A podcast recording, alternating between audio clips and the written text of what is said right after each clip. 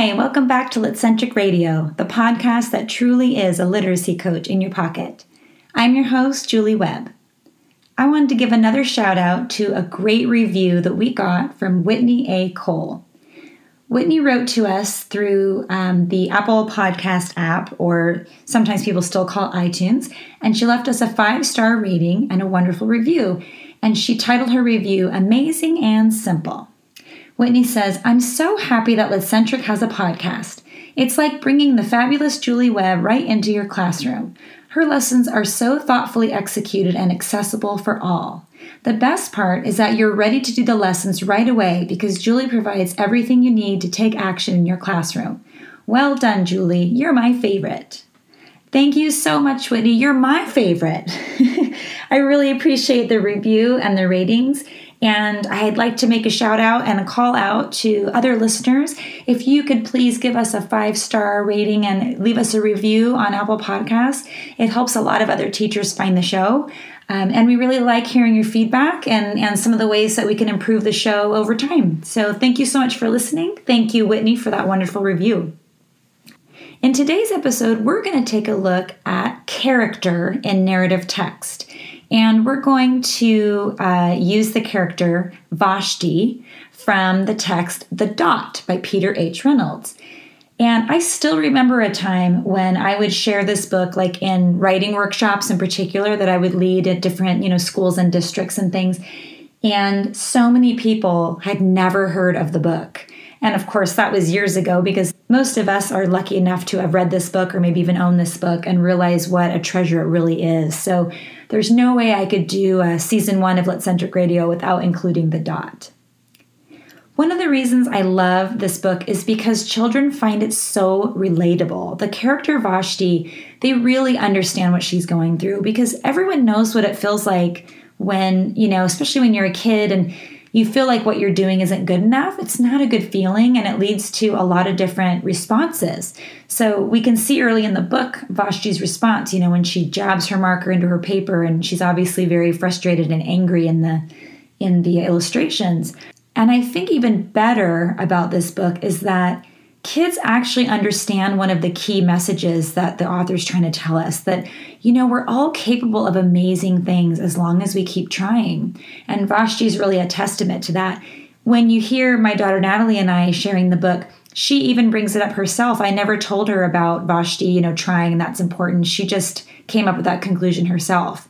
And so, if a kindergartner can do that, I'm sure other students can do that too.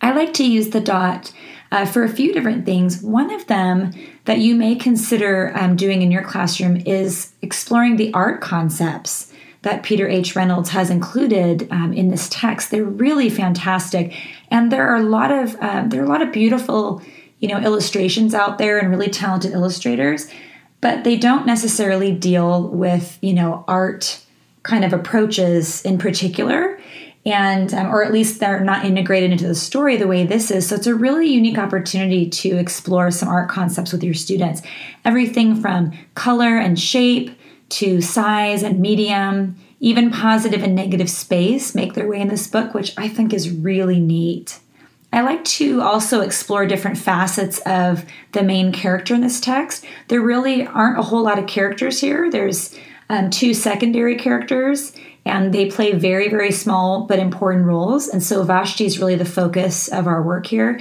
And there are different facets to her, and how she changes over the course of the story is really important. So, the bridge chart we're going to take a look at and talk about today um, has to do with how we analyze um, some of the parts of Vashti and her response to things. And that will help us to understand characters in general when we read other texts as well. If you want to try out this mentor text in your classroom tomorrow, I've got you covered. Log on to litcentric.com and click the Shop tab. I've got links to all the mentor texts and lesson ideas I feature on Litcentric Radio. You'll find downloadable text dependent questions for your read aloud lessons, writing tasks that reinforce deep comprehension, and videos that show the bridge charts that bring it all together. Check it out at litcentric.com in the Shop tab. All right, let's get into today's text with my favorite reader, my daughter Natalie. All right, what book are we reading today? The dot. The dot. Oh my gosh, I love the dot so much. Me too. It's so good. I like squiggly line. Yeah. Peter H. Reynolds is a great author and illustrator. Art class was over, but Vashti sat glued to her chair. Her paper was empty. How do you think Vashti's feeling right there? Jealous. Jealous? Who's she jealous of? Maybe she's um she jealous of other kids who can draw well? mhm That would make sense. because she doesn't really she thinks she doesn't draw that good. Oh. She definitely doesn't look happy, does she? Mm Mhm. Vashti's teacher leaned over the blank paper. Ah, a polar bear in a snowstorm, she said. How can you not love the dot? Oh my goodness, Peter H. Reynolds really hit it out of the park. Um, some of you may not know that um, Peter Reynolds actually began his career strictly as an illustrator. He illustrated all of the Judy Moody books, that book series that a lot of us have read to kids. And um, I believe The Dot was one of his earlier books that he came out with um, that he also wrote. And I read um, one time about the character Vashti because it's such a unique name. And he said, um, I think it was in an article I read once, someone asked him about, you know, who that character is and is she based on anyone? And he said he saw, you know, a schoolgirl, I think she was selling you know, some fundraising thing for her school, and he asked her her name, and she said Vashti, and he thought, oh, I think I'll use that in my next book, and he did. I don't know if he ever saw her again, or if she ever, you know, realized she's in the book, but it was kind of a neat example of how um, authors use their everyday life, you know, and incorporate that into the books that they write. So our bridge chart really focuses on Vashti and her responses. Uh, throughout the story, and we're focusing on four different areas for her. Um, let me tell you a little bit about the layout of the chart. And of course, if you log on to litcentric.com in the shop tab and click on get the lesson, you'll actually be able to uh, download the whole lesson that includes all the text dependent questions on sticky notes that you can put right into the book. And I tell you exactly where they go. So you can have a really good conversation with your kiddos and do a bit of close reading with them.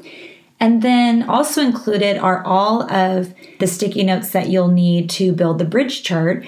And then, as well, with that purchase, I include the video where I talk you through and give you an example of what the chart looks like and how those sticky notes get laid out and how I um, recommend walking it through with students.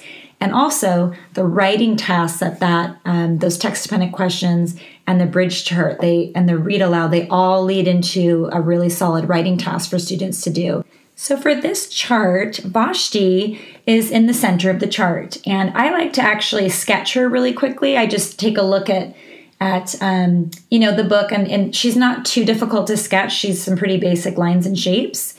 If that's hard for you, or that's not something you want to do, you can photocopy her. You can trace her, you know, using your doc cam or something, or just write her name in the center, you know, in a circle or something. It doesn't really matter exactly. Um, but I like to draw her because I think it adds some nice, um, nice reminder in the middle of the story or in the middle of the bridge chart that we're really focusing on the character, who she is, and, and what she um, what she does throughout the story. So we have four categories that we're going to look at Vashti's responses. And like I said, these are, we can print these out easily on the um, three by five sticky notes and use those different categories. I like to color code them also because it helps my students navigate the chart a little bit better because there is a lot of text on this chart. That's one of the reasons I advocate for purchasing it with all of the all of the text already printed for you on sticky notes so that you can go through it with kiddos. You can include their responses as well and then you can also include the ones already printed for you. It makes the chart go a lot faster and smoother that way instead of you having to handwrite everything because I'm pretty sure the kids would probably uh, revolt if we tried to make them sit through every single thing we need to write on this chart. You could also do the chart in two different stages. Um, you know, one first day, the next day, kind of a thing, and that's completely fine if you want to do that. Our first category is how Vashti thinks. Our second category is what Vashti says. The third is what Vashti does. And the last one is how Vashti feels. So we're trying to get inside the character a little bit by analyzing the things that she does very outwardly and obviously that we can find um, very clear evidence of in the things that she says and does. But then we try to delve a little bit deeper and make some inferences about how she thinks and um, how she feels. And those actions and dialogue actually help us do that as well as illustration. So we're really trying to dig deep and look at different aspects of this character. So, some examples of what I might write under the How Vashti Thinks category is um, first that she thought she couldn't draw. I mean, that's a pretty obvious one. Another one is she also thought she could do better. So, remember when she saw that framed artwork that her teacher put up, she said, Well, I can do a better job than that, right? And so she then kind of spurred her on, and, and she got inspired to uh, to move on. Even um, you know at the very end of the book, another thing that Vashti thinks is that now she's an artist. She's really adopted a new persona and a new perspective on herself. And as we know, she tries to pass that on to another kid, which is really inspiring. The next category of what she says, this is where you pull exact dialogue from the text. And I put it in, you know, uh, quotation marks. I punctuate it and capitalize it properly so I can model that for students. And we actually go through and pull it out, and they help me determine what the actual dialogue is in the book. So she says things like, um, well, maybe I can't draw, but I can sign my name. Or if I can make little dots, then I can make big dots too. So she actually doesn't say a ton in the book, but there's enough here, maybe, you know, six or seven things that she says um, that would go under this category. Those are usually pretty easy to find in the book for kids. Then we look at what Vashti does. And this part I talk it through with kiddos, and they may come up with some different words than what I have available on the sticky notes, and that's totally fine. Just add those in. Or sometimes you kind of help kids summarize it or give them a synonym for what they're saying um, that can help expand their vocabulary a little bit. So, some of the things Vashti does she painted, she shared, she experimented, she learned, uh, she jabbed her marker, right? Those are some of the things that she did. And then we have to infer on this last one about how she feels. And again, the illustrations help us with this a lot. So does the dialogue quite a bit. Um, but also, we have students really practice their empathy here you know they know what it feels like to be frustrated with you know not drawing well or, or something coming out in a way that they weren't expecting and they're disappointed with it. So some of the things that we say that vashti feels she feels angry and upset. Uh, she feels kind of grouchy.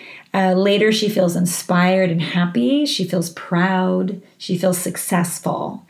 One great thing about this category in particular is you can clearly see the evolution of her feelings and I like to list the things under each category in the order in which they appear in the text, which is sometimes hard to do when you're making the chart, you know, with kiddos right in front of you.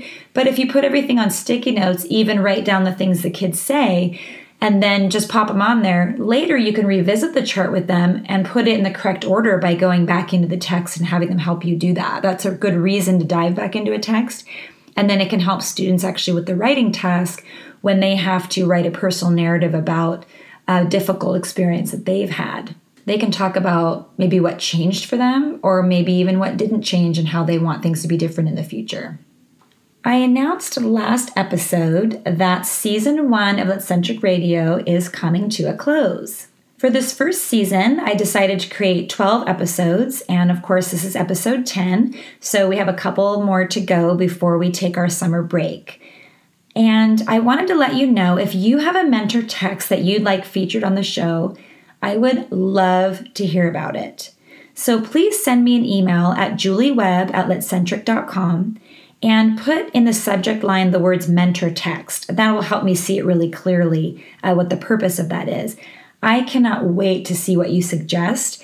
And I'm excited to be working on new episodes during the summer so that when we come back to school um, in late summer and early fall, we have a whole new season waiting for us um, to explore and try out with our kids. I'm so grateful that you come back week after week and listen to the show.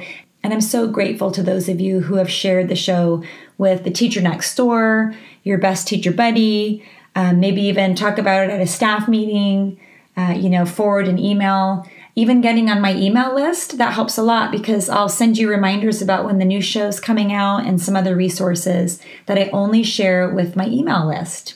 So if you go to litcentric.com in the shop tab, um, it will actually take you to click on any of the things in there. Um, it'll take you to uh, the online store And if you scroll down a little ways, you'll see a little spot to sign up for my mailing list. And if you download any of the freebies that I have there for you, it'll also put you on the mailing list. So that'll make it easy for you to stay in touch and be able to get kind of first dibs at some of the things that are coming out and that I have in store for us.